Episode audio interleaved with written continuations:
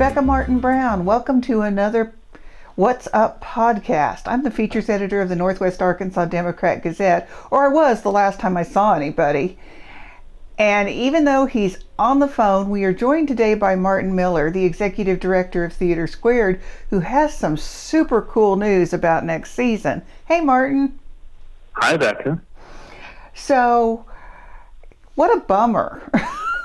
we didn't get to finish anything. We didn't get to do My Father's War. We didn't get to do Matilda. But things are going to be great in the fall, right? Well, being a producing theater, we have some, you know, opportunities that um, allow us some agility. Um, and we are not planning to cancel any productions. Uh, My Father's War, Matilda, even the extension of Anne. Uh, planning to come roaring back with all of them. So tell the tell everybody the cool news about the fall. There will be a really interesting option to seating at TheatreSquared. So we understand um, that we are going to be entering into a transitional time. And just to be clear, resuming performances will mean that we've been given a green light uh, for regular capacity, for a regular performance schedule, and and that's going to require noticing, uh, well, keeping close track of case numbers being quite low, testing being high, and a lot of great sanitation in place.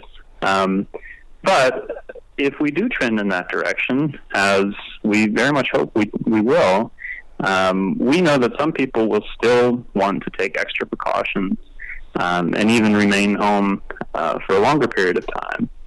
And TheatreSquared is all about access, and so we are creating a new hybrid ticket model where anybody who purchases a ticket or has a season subscription can either come sit in the theater and watch the show or watch a high definition multi camera live stream from home.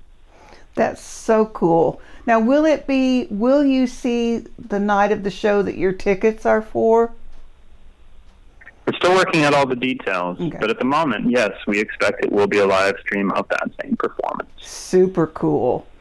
So, this is, I feel like you're on a leading edge here, that this is something theater companies are going to be talking about all over the country. Am I right? I think that for a theater to be able to resume producing during this transitional time, there has to be a lot of creativity employed. We know because we hear from audience members literally every day that people are excited and anxious to get back um, and to have this in their lives. Um, I think that we've all learned what the things are that we didn't even possibly realize how much we valued until we literally couldn't do them anymore. And it's really heartening and gives us a, a lot of warmth and encouragement to hear from folks that yes, a live theater experience at TheatreSquared is one of those things for a lot of people. Isn't it great so, that people really understand how much the arts play a role in our general health, happiness, and sanity?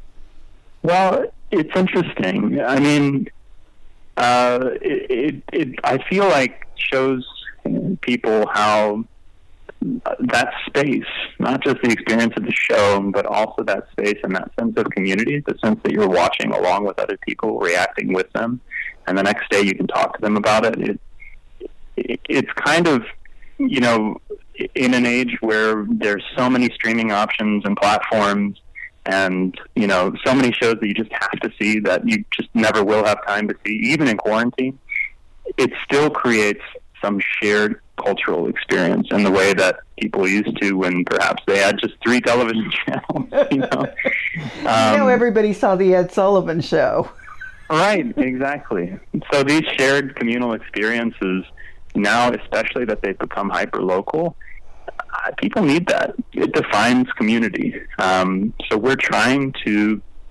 um, preserve and make sure that everyone has safety, not even in their minds, because we will have taken care of it so profoundly for them, so that they can have this shared community and have it in their lives again. Now, as I understand this, if I have a season ticket, I can say, I want to come to Anne live, but I want to see Matilda on the live stream, and you can do that. Absolutely right. Yeah, you'll have the option. So you may choose, depending on whatever the circumstances of the moment are, to just um, queue it up just like you would on Netflix at home, or to come and sit in your seat. You could even come to the theater, take a look around, and say, "Actually, I'm going to go watch it at home." we just we we don't expect people to do it uh, quite like that, but the idea is to communicate its infinite flexibility. Um, we are still going to make sure that that live theater experience at home has that sense of intimacy and immediacy. You can't fully replicate what it's like to sit in the theater among a group of uh, other community members and watch it in that space. But you can absolutely capture a lot of that magic.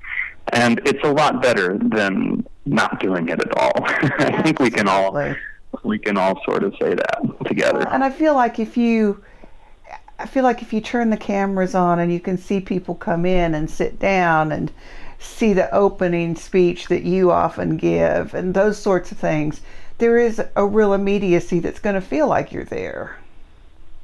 Absolutely, yeah. And we are working with uh, broadcast professionals to make it. Anyone who's seen the sort of live in HD experience, the Metropolitan Opera, that's the level of quality and intimacy that we're striving for. Though, of course, our space is even tighter, so it will it won't have that vast feel of the stage at the Met.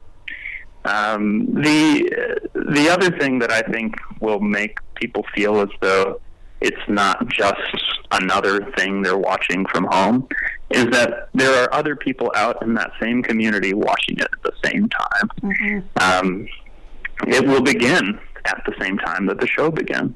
We're even offering and putting together right now concessions packages that you can enjoy from home while you watch the show. That's awesome.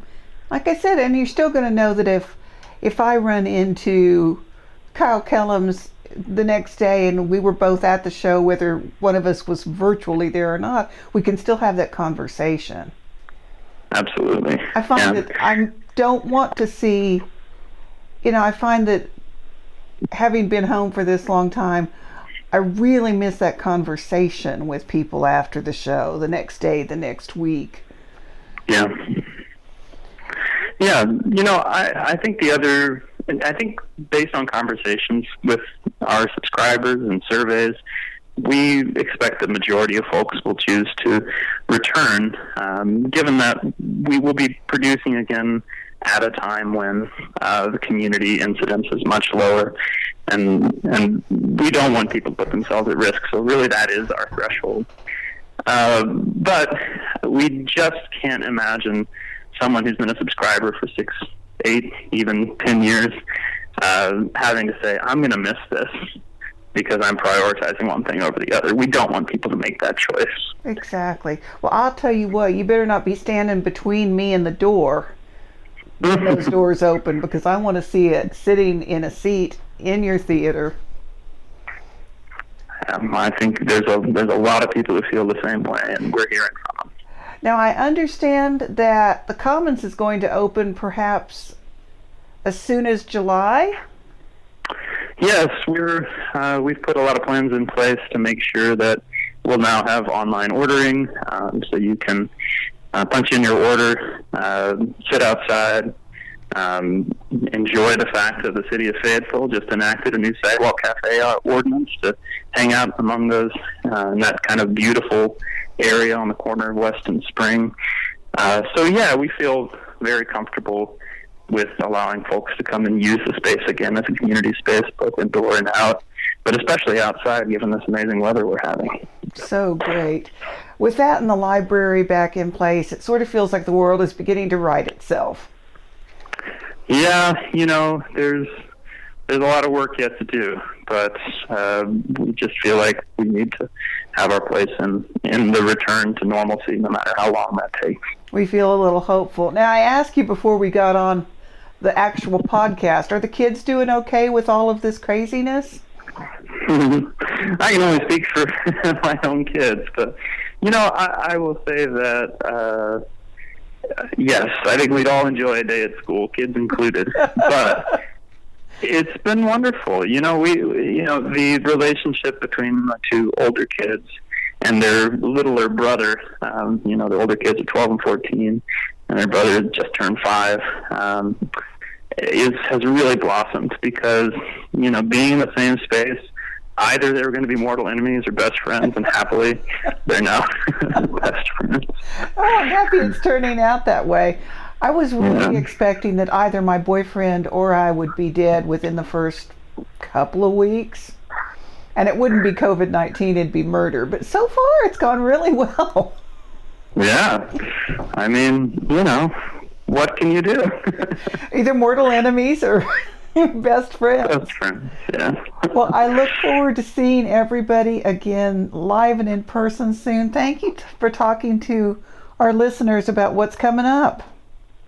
Thank you. We really can't wait to get things moving again. We're going to do so uh, as safely as possible and give our subscribers and ticket holders the most flexible options uh, to make sure that they're taken care of. And and just so you know, I'm not sure we formally announced it, uh, but we've also gone ahead to try to take the headache away from subscribers and said, even during the regular season, as long as this remains a thing, you can always just call and get a refund.